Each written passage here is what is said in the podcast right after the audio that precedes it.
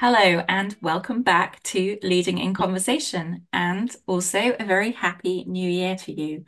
We're kicking off our first podcast of this new year, 2024, with a special guest, uh, our colleague Andreas Ernst. Welcome, Andreas. Thank you, Kate. Good to see you.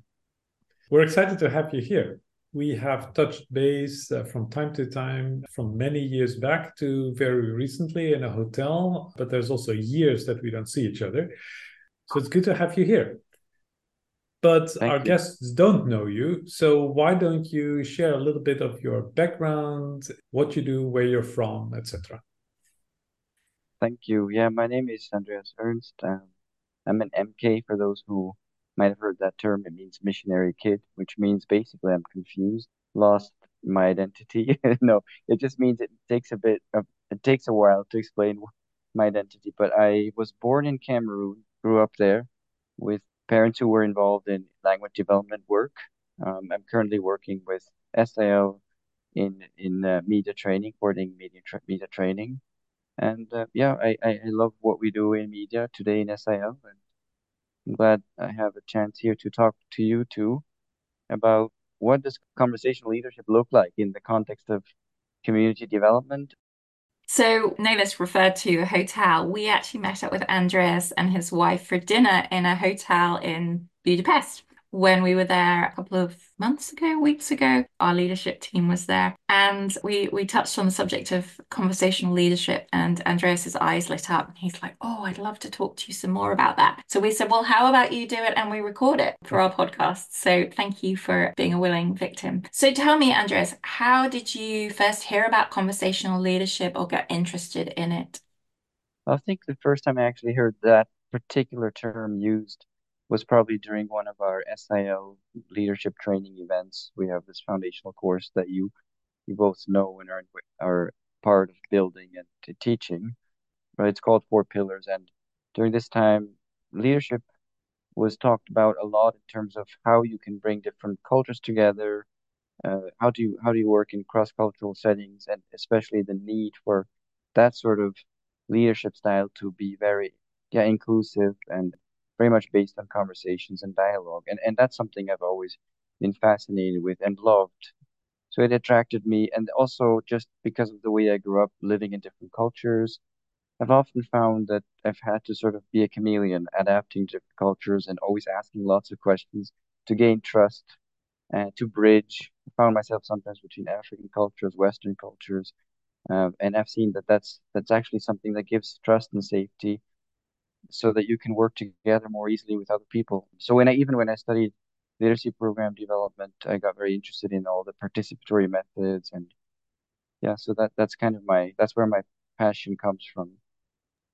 I find it interesting what you're saying here, Andreas, because you at the start you said being a missionary kid means I'm basically confused. You said that's part of my identity. And then you took it right into this conversational leadership concept about listening, about being in between cultures, about not always being sure, building bridges. It's kind of fascinating. You're you're bringing your identity into actually this topic. Am I am I reading that correctly?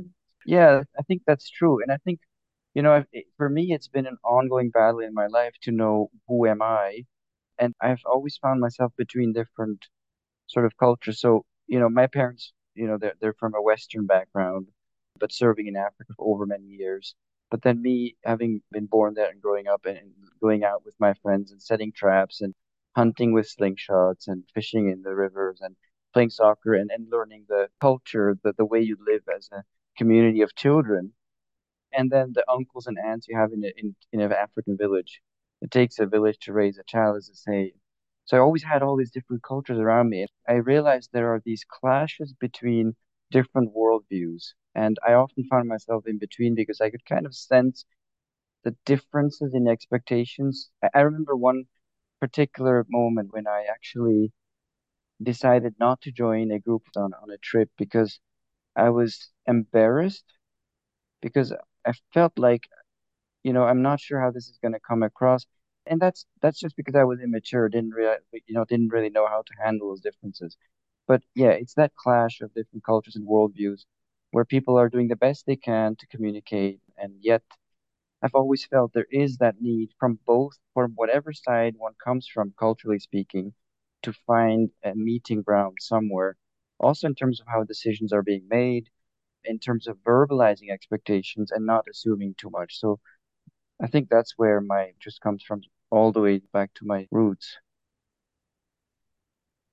Obviously, you, you said you're interested in how we can use conversational leadership in community development, and you have a natural inroad there from your childhood growing up in an African village culture. That will probably, I assume, make it easier for you to have those conversations in culturally appropriate ways in Cameroon because you grew up in that context. In some ways, yes, I, I have had the privilege of growing up with those different cultures. The other side of it, though, too, sometimes is that because I can switch, I sometimes don't behave the way people expect me to behave. So, just to give an example, somebody might think I have a certain mindset, and I come to a into project, and just because of the color of my skin, they might think, well, this this guy's going to throw money at things just the way the other person did before them, or somebody else or some other organization has been doing. So let's expect them to do that, and that has a big, I would say, almost also negative impact on how community development can can be developed. That's a really interesting point about the expectations that are there even before you arrive in a given Mm. context. To start a conversation, you're up against people's expectations of you based on your culture, the color of your skin, Mm. etc. They will make assumptions about you. Yeah, but I think that's also one of the strengths you bring. You're more aware of your assumptions and your worldview than somebody who hasn't been in multiple cultures at the same time. And I think what you're saying, and I resonate with that, is so much of conversation and conversational leadership depends on unearthing assumptions, unearthing mm-hmm. expectations. Otherwise, you talk at surface level, but you never get to the real issue. So, from my perspective, you do have a leg up there. And I think it's one of the reasons you're so interested in it because it, it helps you bridge those different sort of realities. So, can you say a little bit more about how you're practically doing that? So, when you are in those kind of contexts, how do you bridge gaps in expectations? How do you help people understand one another? Well, I guess through trial and error, it's uh, making a lot of mistakes and learning from them. Yeah, I mean, I've been involved in a couple of different community-owned projects, and I've come sort of to the conclusion that it's a lot to do with just taking the time. You know, I do have some Swiss blood in me, being half Swiss and having been professionally working in Switzerland as well. Uh, so, and, and also the, the kind of organizational structures and planning, impact planning and whatnot that we we do typically in organizations can kind of make us be focused on intermediate goals and and short-term goals that we need to measure. So I have also been involved in development projects like that where I've probably tried to move ahead a bit more quickly than I should have. But one thing I've just learned is is just how precious it is to be on the ground. Just to give an example, I was working in an area in Cameroon where we had a very clear task given by the organization, which was to promote literacy, to promote the use of mother tongue in the local churches. We were even, as people on the ground, being fed very specific things that we were supposed to be doing. And even there already, the conversation leadership between us who were on the ground and the higher up leaders of the organization wasn't always running smoothly. There was sort of the idea that you were being told what to do because others knew what that community needed because they had researched it and planned the project. But then as I was working on the ground, I realized that the, the felt needs of the community was very different. And if we were going to achieve anything in that community, because they were so closely, such a close community, and everything was controlled by the sort of traditional leaders, we were needing to get some trust from the leadership, from the local traditional chiefs, so that, for example, even the Muslim community that uh, there would not really accept what we were doing, would not accept us, would not understand the reason why we were there without that. And so I would just regularly go and visit the chief. He would invite me to come and just chat with him because he was lonely. You know, he, he felt that me as an expat, I was sort of approachable and safe. So he would just want to have long conversations about his religious beliefs and so on. And then with the trust that came over time, he said, okay, it's all nice what you're doing and I'm supporting, but can you help us find water? That's the biggest problem we have. So he took me up to the mountain with all his advisors and we went up there several times. And then we started looking into partners who might be able to drill a hole, get that water uh, flowing back down to the village. And it was through that conversation that we gained the trust. And then later on, we were able to start a reading center in that village. And he made a decree that the different schools, the different religious communities, that everybody should con- contribute a certain number of bricks. And even the school children were making bricks for us to build the building. He gave us land for it. And actually, today, that project might become a radio station. I think for me, it was a lot about having conversations so that we know what people want and so that people know that we have good intention, that we care, that we are flexible, we're serving. And then out of that grew what became a reading center. And again, our plan had been to say, okay, let's have some books and mat- reading materials available for the youth there because a lot of kids were studying secondary level. But then when project evolved, it actually became a, a reading center for kids who came and they had they had solar energy in the evening so they could do their homework. They had all the books available there. That was not planned. That was how it evolved. And then I rem- I still remember when the chief uh, reached out to me and said, "I'd like to thank you because this year we got the best results of all the schools in the area, thanks to the solar system and the the center that that we had built." It's fascinating what you're touching on. One is taking time. And i think that we have touched on that in other podcasts as well the the importance of taking the time the importance of building trust and flexibility. And i think that last point of just it's going to evolve into something different from what you expect is i think a key part of conversational leadership. We talk about this whole uncertainty and you can't plan it all out. And, and mm. it's kind of exciting to see how you very practically do that at the local level and, and what the results then are. That's encouraging. So, my question is how much were the people in the community involved in coming up with the solutions and what was needed? You said at, at one point that the chief made a decree. That's not what we consider conversational leadership, but we're dealing with very yeah. cultures here. Yeah, I think that the fact that the chief made that decree was was not to say that there wasn't a need for us to have lots of meetings. So we had very regular meetings and we made sure we chose kind of a neutral place and we kept out sending invitations to the Muslim community, different church communities, um, different political leaders, and they'd show up and be lots of you know plastic chairs out and, and and then also for me it was very important that right from the start when we were leading these meetings I wasn't the one always talking, so I had by that time, I identified some local Christians that I trusted in, with whom, you know, I had been sharing the idea. They had already inspired the idea through what they saw as a need. And so it became our kind of vision to explore. And then as we invited these communities, we kept having to have meetings because it wasn't just about what the chief had decreed, but it was to to help people understand what this might look like, what are the practical needs, and then there was the eternal hunger for people to know who is going to own this. Generally, people want to know who's going to own this, who has the power in the end. That's how people understood, you know, what it might look like. And they also felt like we were building into what they were saying, the concerns they had. So, for example, we built a committee of people who were going to manage the, the construction site itself. And we made sure that every community had a representative in that structure and so forth. I love what you said about the ownership question. We haven't explored that deeply in this podcast, but I think it's on the minds of a lot of people when actually decisions are made. Who owns it in the end? Do I have a real say or is it just show?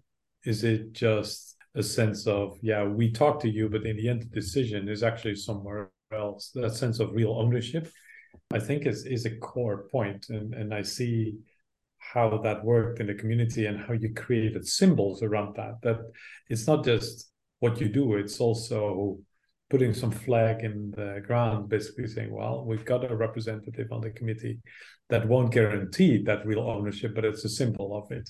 And, uh, I think that those those are helpful concepts to keep in mind. And one thing we felt that we talked a lot about during those meetings with the different communities was not just about who might do what and how we could share the load, but also what types of people are needed. You know, people sometimes they might say we need an imam, you know, we need somebody religiously positioned to have power, or they might say, well, we need people with MA degrees or politically favored people and that sort of thing. So it was also talking about are, are we sure we want this? What, what would it look like? What are the ups and downs of these types of people? And then defining together, that was very interesting. What should be the moral characteristic that we're looking for in these people? And also, that conversation actually ensured that people were trusting each other more because they were realizing, okay, we are making consensus on this. You know, the Catholics are not saying the Pope has to be in charge or it's the Pope's. I mean, that's exaggerated, but you know, it was kind of becoming clear that we want to keep it at a at a humble level where we want people that we trust that are serving so that afterwards we don't start accusing each other of using power or or trying to benefit personally or as a separate community from the project. And yeah, so it was that moral side of it that we could have a conversation about with everybody. So that was interesting as well. and dialogue is such a key thing when you are bringing together different faith communities, isn't it? Because you have to spend a long time talking to build the trust, to make sure you're all on the same page. And uh, mm. it's great to see that demonstrated in your project. Mm. And I think for me also one thing that I, I, I struggled with at times was to to just say, okay, I don't want to be the one leading it. I, I can be there to assist. I can bring in a lot as a neutral person but the local people who are facilitating that conversation, you know, sometimes you wonder, okay, why didn't they also ask this other thing, or why did they push back so hard on this thing, or you know, sometimes you you kind of you wish people had a bit more experience and long term exposure to the sort of conversational type leadership, but you but you don't you can't always assume that people have that, and yet they can learn it through the process and then to say okay that's in itself a, a goal worth pursuing. And it doesn't mean one has to jump in but it, it's also something they learn. And also to realize that people tend to belong to one community or another no matter you know how much they want to bring in consensus. And they will be seen through the eyes of what group they belong to. They may not have the sort of neutral sense of trust directed towards them from other communities simply because they are being categorized. And so when they speak, they also have to make sure they represent that particular, those particular roots that they're representing. And I think, to be honest, I think that's where we as, you know, neutral facilitators from the outside do have a role. I do think that any development agency organization has a huge moral responsibility to be involved in community development and conversational change simply because we have on our side advantage to be a little bit more neutral if we will accept it and work with that. Um, I, have heard it say that we Westerners we shouldn't be involved in community development because we don't know the culture, we don't really know what's going on. Um, over the years, I've seen that. I'm not sure it's always true. I've seen some some Westerners that are very good at knowing the local culture, very good at asking questions, at bringing consensus, and also some local facilitators who are maybe using a model of leading change that is very top down, even though culturally acceptable. And that doesn't always work simply not, so it doesn't work just because they are from that community or may know the community. So anyway, that, I don't know. That that's something I actually would love to hear what you two think about too. Yeah, I think we definitely have a role. I mean, someone coming in from the outside to a, a situation where there's a lot of vested interest and, and you want the whole system represented in the Hmm. project. You want to know that you're hearing the views of different communities, different sub-communities within the bigger project community. But we can perhaps bring that neutrality that is helpful sometimes. Nelis, you've worked in Cameroon specifically. Any thoughts on this? Yeah, I think you're right. I mean, there is that uh, possibility, and and I love the way you put it as almost a moral responsibility. Um, but it's also very tempting to forget that the real ownership lies with the people themselves because you so easily as a development person with relative power and relative money sort of take on the savior complex and secondly i was really convicted myself that it is very easy to see the how other people should solve their problem because you don't know the nuances of it. Mm. So you don't see how hard it actually is. So as, a, as, an outsider, you always think that the problems of somebody else should be easy to solve, but you know how mm. difficult your own are. Well, if we come with that humility and, and really recognizing the ownership of the local, to really recognize the complexity and and often really good reasons why it wasn't solved up to this point then you can, I think, have a valuable role as an outsider, whether that's coming from the West or from uh, within the wider culture or whatever. Mm. But this commitment to humility and listening and not taking up the ownership or taking it away from the people, I think is going to be key in that. And interestingly enough, that I think is it applies actually to wider conversational leadership conversations in, in general. So I, I see a, a beautiful sort of overlap with what we talked about in other contexts. I don't know if you listened to the podcast we did with Peter van Dingenen. I love how Peter described the way he went into the villages and kind of acted a bit dumb and just asked questions so what do you mean? And tell me about this. And he went with the assumption they have all the information needed to solve the problem. And in this case, it was latrines, installing latrines.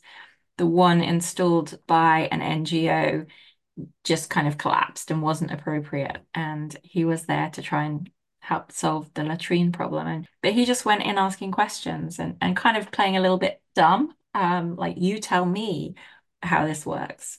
That's connected to what Nelis is saying about humility, not going in with all the answers. You have to hold back as a facilitator, even if you might have more information. If you want a solution to emerge from the people, from the community, they have to be the ones to to bring the solution, to bring the answers.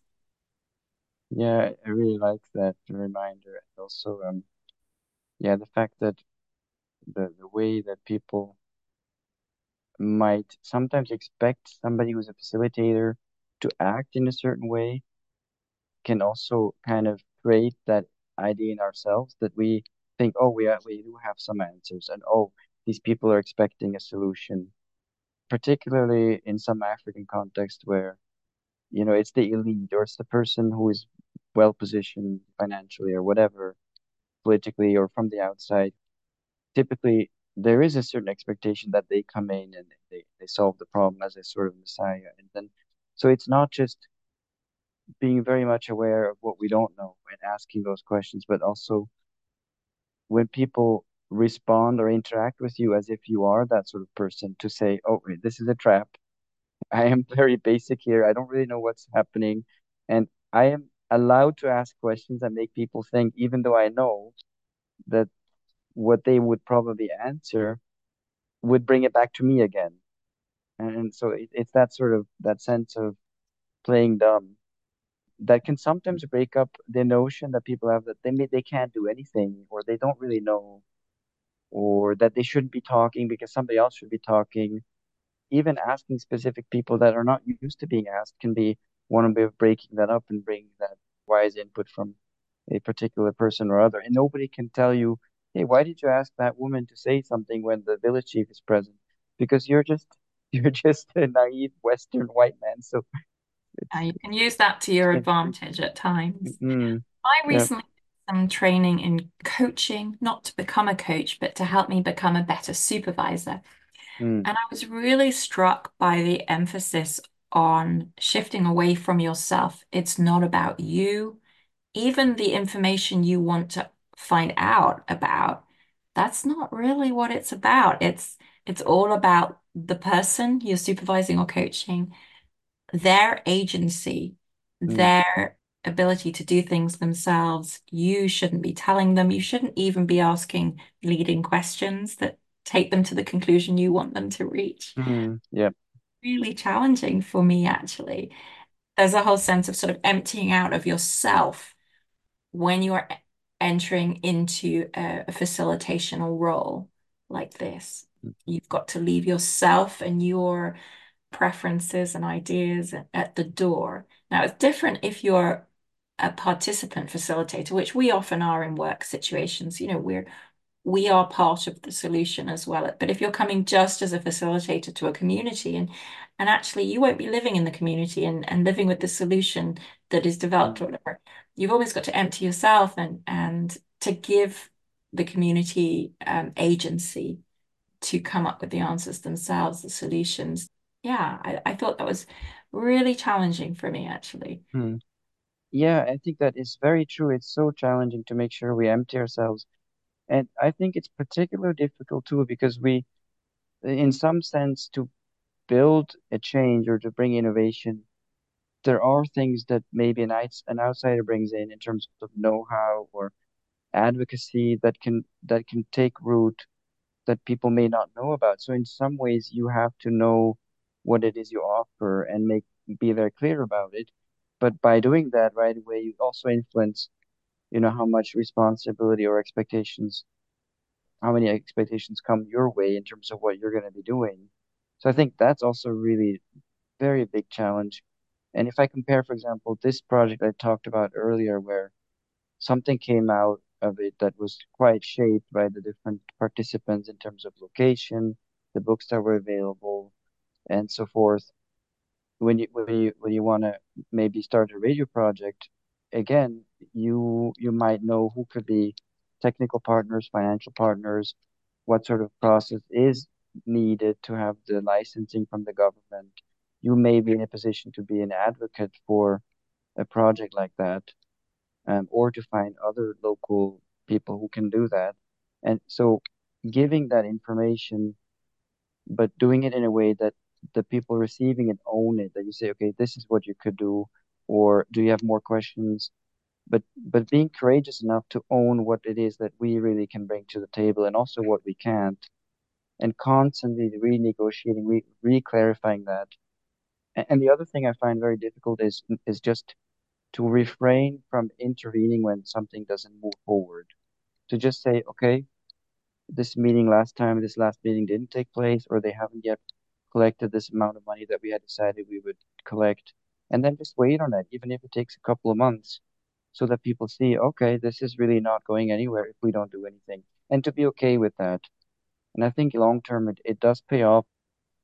The problem is if you play too heavy-handed a role, when you leave inevitably as the Mm, expat, what's going to happen? The aim is for a sustainable product, a mm, sustainable library or whatever it is that you're building. And if yeah. if you're too involved, then things A may not last beyond your presence, but also what's produced may be something that works for you as a Westerner, but doesn't work in the local context. Therefore, it's not sustainable in the long run either. And that needs to be balanced with still wanting to see change and actually people looking to you to help bring that change from both sides, actually, from the agency that sends you and from the community. And so I think that is the art, isn't it? There isn't a recipe as such. It's knowing when to keep pushing and when to really step back and just wait and really allowing that ownership to be real but still play your role. I think that comes back to a question we always ask ourselves. So, in conversational leadership, how do you play the role of leader well enough? Because uh, there is a leadership aspect to this. I find it fascinating to to keep wrestling with that. I think that's what we all need to do to learn that. Yeah, and just to give an example, recently I, I realized that you sometimes you're kind of stuck between two worlds. If recently I, we started a radio project and this partner gave us the whole studio equipment, the antenna and everything, and we got the license from the government. The, the community worked really hard. They mobilized funding for a lot of the aspects of the work. And then because of safety reasons, they, were still afraid of starting the broadcasting and it was just delaying and delaying. And they had also outsourced some of the practical work on the antenna to somebody, and then there was a kind of a dispute with the technician or whatnot. And now the, the partner wrote to me and said, Well, if you guys are not broadcasting very soon, we think we might need to take away the whole station and send it somewhere else. and I kind of diplomatically tried to write back to them and say, Well, thank you for your patience. It's taken more time than we maybe were planning for, but you know, so I just realized there's there's also that side of of realizing that you're not just communicating to the community, you're also protecting them yeah. And being okay with that. And also, I think sometimes as Western ministries, we realize how much ownership is important. And we, even for that, we have a plan. We say, okay, we're going to spend five years or, or two years or three years on this. And after that, we're going to, that's it. No more, nothing. We're not going to help. But during that intense time, we, we may be intervening in a way that creates dependency on us because we're trying to speed things up. And so I think it's also prayerfully considering what does it mean actually to own something locally by the community? And at what point can we say, okay, we're done? And how, how do, do we discern what role we have in the future? And I think that too, it, it should lead us to really integrate everybody from the start but maybe not be too systematic about the way we time and define what it means to not be involved anymore. I think learning to become more comfortable with uncertainty and yeah. not knowing is a big part of conversational leadership. You can't control everything, you can't plan everything. You may start so no reality, you may start a conversation or a process thinking you're heading in one direction, but then the real issue emerges. You may want to go in another direction as mm. a result. And sometimes it's quite hard as leaders involved in conversational leadership to let go of that outcome that you had in mind and mm. actually go with the other solution that's proposed. Nelis, any thoughts around this? Yeah, I'm just thinking that's hard because you're always you're always driven by the reality that solutions are expected. Your finances depend on success. If you don't deliver, the project is probably going to stop or fall apart, just like you described. So it is that that fine line between flexibility, listening, letting the real issue emerge, but not losing sight of the outcomes that together you aim for or the direction you've set and and that is such a tricky interplay and mm. and doing that well i think we constantly need to challenge each other on that hey guys we need to be more flexible or wait a second are we losing track of our objectives here are we letting ourselves be sidetracked too far and it's that interplay that i think we need each other uh, mm. to to hold each other accountable to that in practice, Kate, I see you and I actually do that in in our work as we co as we lead in in our leadership team. Sometimes we say, "Well, you're saying that, but is this still the right thing? Uh, is this truly conversational? Have we asked the right people, or have we slipped back into top down? Back? Yeah. yeah.